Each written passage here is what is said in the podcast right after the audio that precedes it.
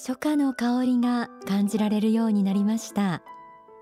4月に新生活を始めた方も新しい生活に慣れてきた頃ではないでしょうか。今日の天使のモーニングコールは気持ちが中だるみしやすいこの時期皆さんのやる気を高める内容をお届けします。題して努力は必ず花開く。努力と聞くと皆さんは何を思うでしょうか？できることなら努力しないで成功したい。と考える人もいれば努力なんてめんどくさいし今のまんまでもいい。と現状維持に甘んじている。という方も多いかもしれませんね。努力の大切さ。子供の時から親や先生からたくさん聞かされてきたものですし偉人の生涯などを見ても努力なくして成功した人はいません。幸福の科学の仏法真理でも自助努力の大切さについて数多く説かれています。はじめに大川隆法総裁の書籍黄金の法講義に説かれている努力の教えをご紹介しましょう。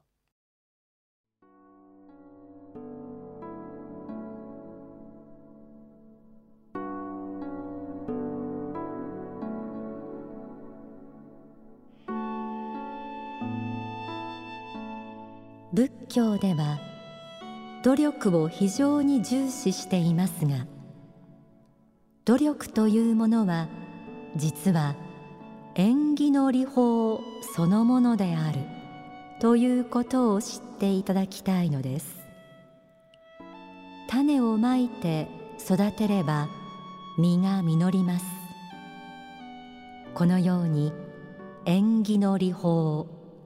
原因結果の法則というものがあり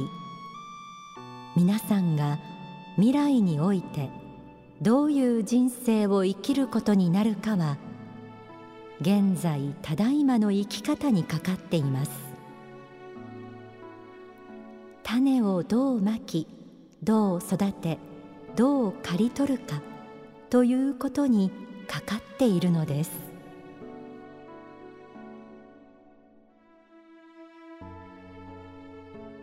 努力とは縁起の理法である。とありました。種をまききちんと育てればその実りは必ず得られる。努力している人にとって何よりの励ましとなる言葉ですよね。また現在ただいまの生き方が未来においてどんな人生を生きるかを決めるともありました。皆さんは今未来に向けての努力何かしているでしょうか？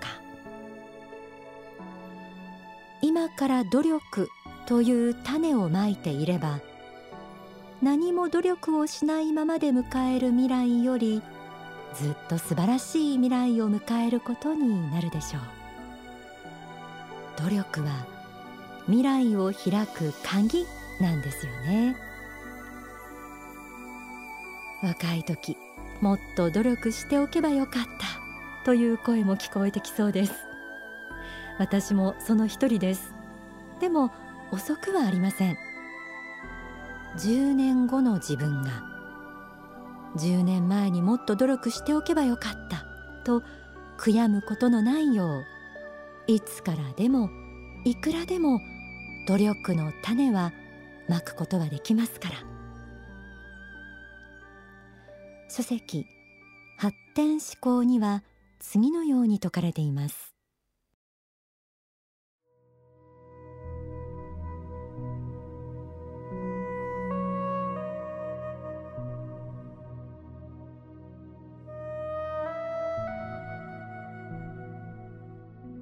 仏という存在は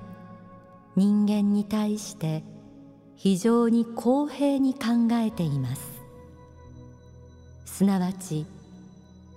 添付の資質が十分でないならば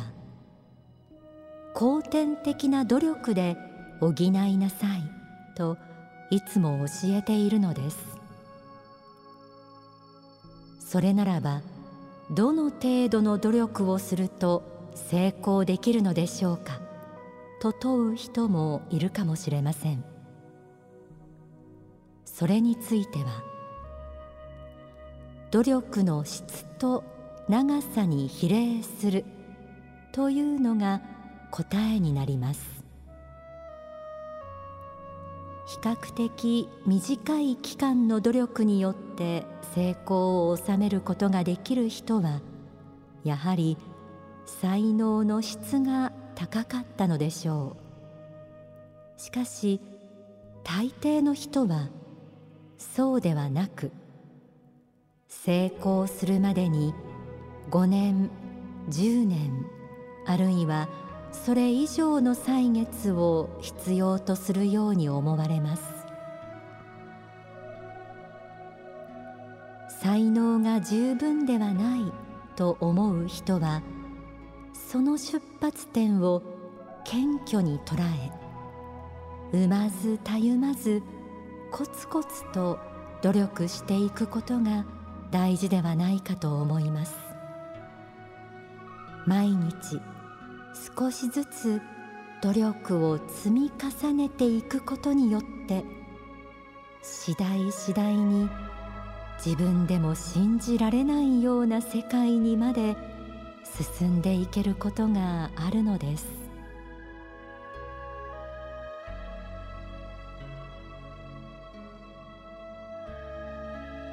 努力は必ず報われる。という言葉は決してきれい事で言っているのではありません。仏がこの世界を作った時に厳然と定めた普遍のルールなんです。その努力がいつ報われるかは人によって違います。大抵の人は成功するまでに5年10年あるいはそれ以上の歳月を必要とする。産まずたゆまずコツコツと努力していくことが大事とありました。努力というものは負荷を伴うものですし時間も伴います。そんな負荷のかかる努力を積み重ねるからこそ実りのある成功を得ることができるんですよね。仏は私たちが心に描く理想に向かって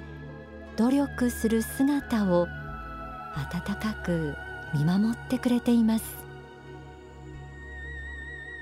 それでも人間は弱いところがありせっかく努力しながら途中でやめてしまうこともあります。成果がなかなか出なくて焦ったり諦めたり人と比べて自信をなくしたり努力を続けられない理由はいろいろあるでしょう。書籍青春に送る。幸福になれない症候群にはこのように説かれています。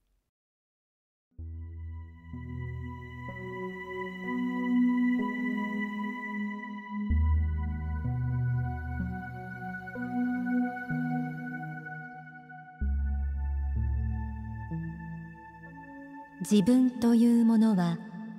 変えていくことができるのだ。人生というものは切り開いていくことができるのだと思って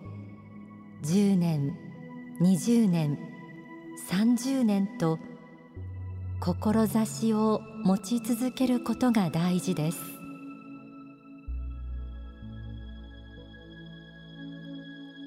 努力していても道が開けないこともありますがそれはどれだけ時を待てるかという問題だと言ってよいのです。一生を通じて努力が報われない人はめったにいません。魂を光らせる努力をしていたという事実はいつの日か明らかになる時が来るでしょう。それを信じて努力していくことが大切です。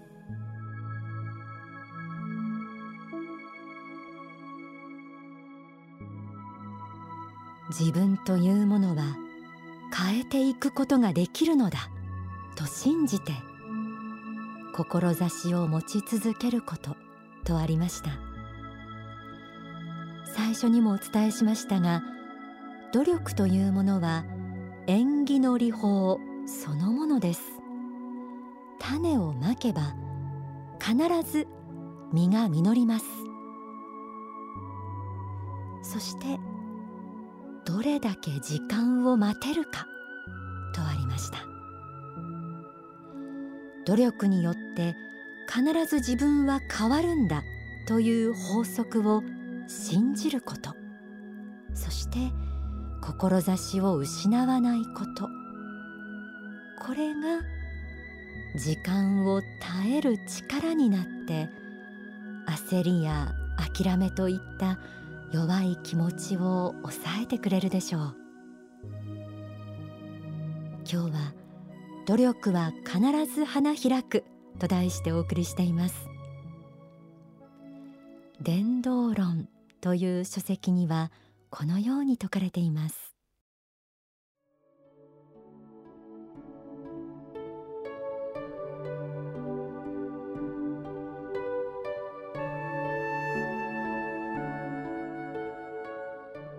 人間として生まれて最も幸福なことは自助努力が許されることではないでしょうか。もちろん持って生まれた星。あるいは運命と称されるような避けがたい環境もあるでしょう。しかしたとえどのような環境に生まれようとも自助努力という桑さえあれば荒れ地を耕すことができる。石の多い不毛な土地であってもこの一本の桑で必ず耕すことができると私は信じています。それゆえに自助努力の精神があること自体が幸福でありこの精神にのっとって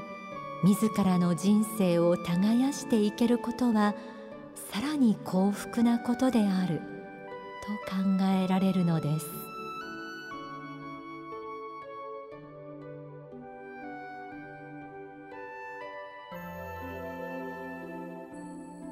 努力できることは幸福なんですね。仏法真理には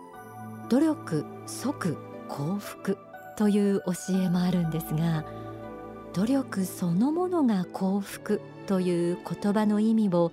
実感できるのは実際に努力してその中で自分の成長や手応えを感じたことがある人でしょう。そう。努力そのものが幸福というのはやってみて初めてわかる境地です。面倒くささや負荷や苦労を伴う努力。でもそうした苦労の中だからこそ自分は成長している。この努力は未来につながっている。という充実感や確かな手応えが感じられるんですよね。努力によって未来を切り開いていく喜びを一人でも多くの人が実感するのを仏も願っていると思います。ではここで大川隆法総裁の説法をお聞きください。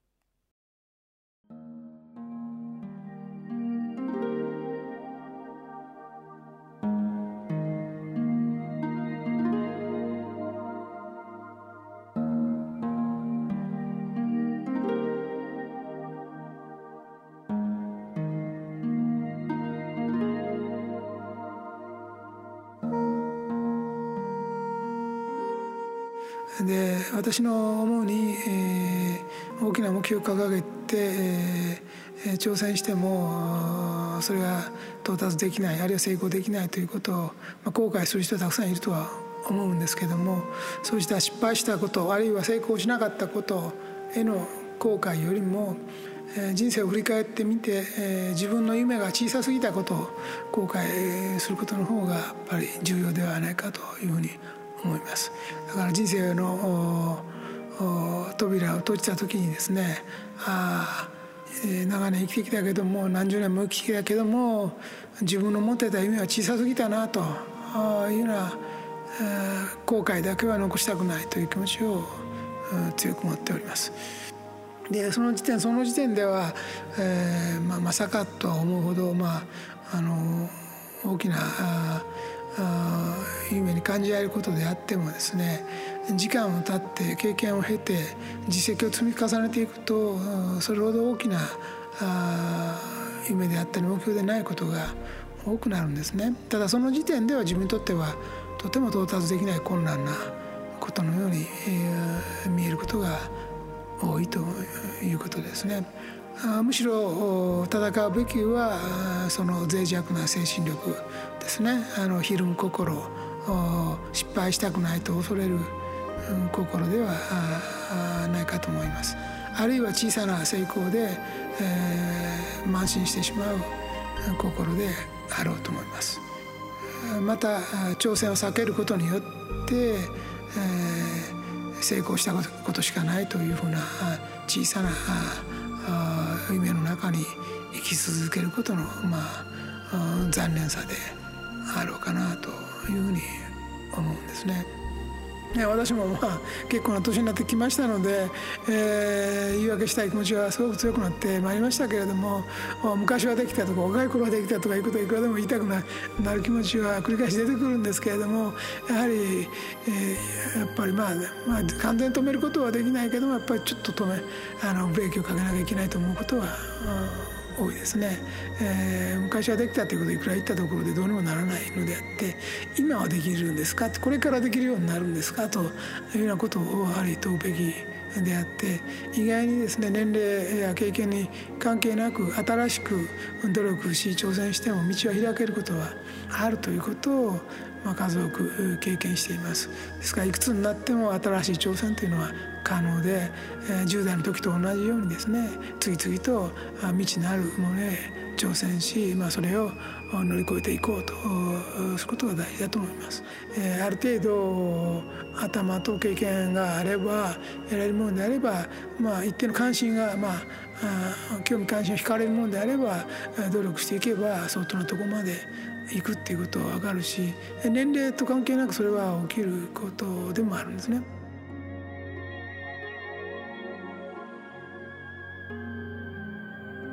お聞きいただいた説法は書籍忍耐の法に収められています努力を続けていくのはそんなに簡単なことではありません辛いなという気持ちが湧いてきた時にはどうかすべての人の成長を願っている仏の優しい眼差しを思い出してください。努力の継続は自分との戦いという面もあります。焦ることなく自分のペースで